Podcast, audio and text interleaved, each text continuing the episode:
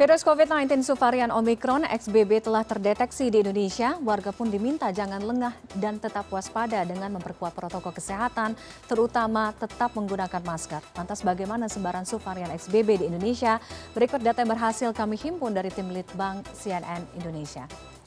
Menurut juru bicara Kementerian Kesehatan, varian XBB pertama kali terdeteksi pada seorang perempuan berusia 29 tahun yang baru saja kembali dari Lombok pada 26 September.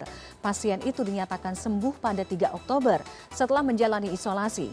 Tercatat hingga 27 Oktober kemarin sudah ada empat orang yang ditemukan terpapar subvarian XBB. Tiga pasien asal Jakarta dengan dua pasien transmisi lokal dan satu pasien transmisi luar negeri.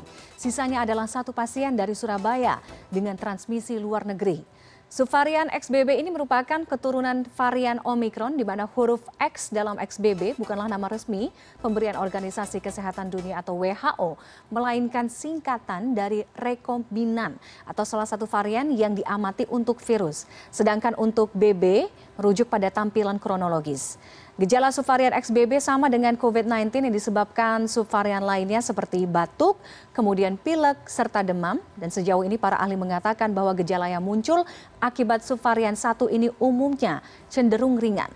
Kemudian terkait dengan kriteria, subvarian XBB ini cepat menular akan tetapi tingkat fatalitasnya tidak lebih parah dari varian Omicron.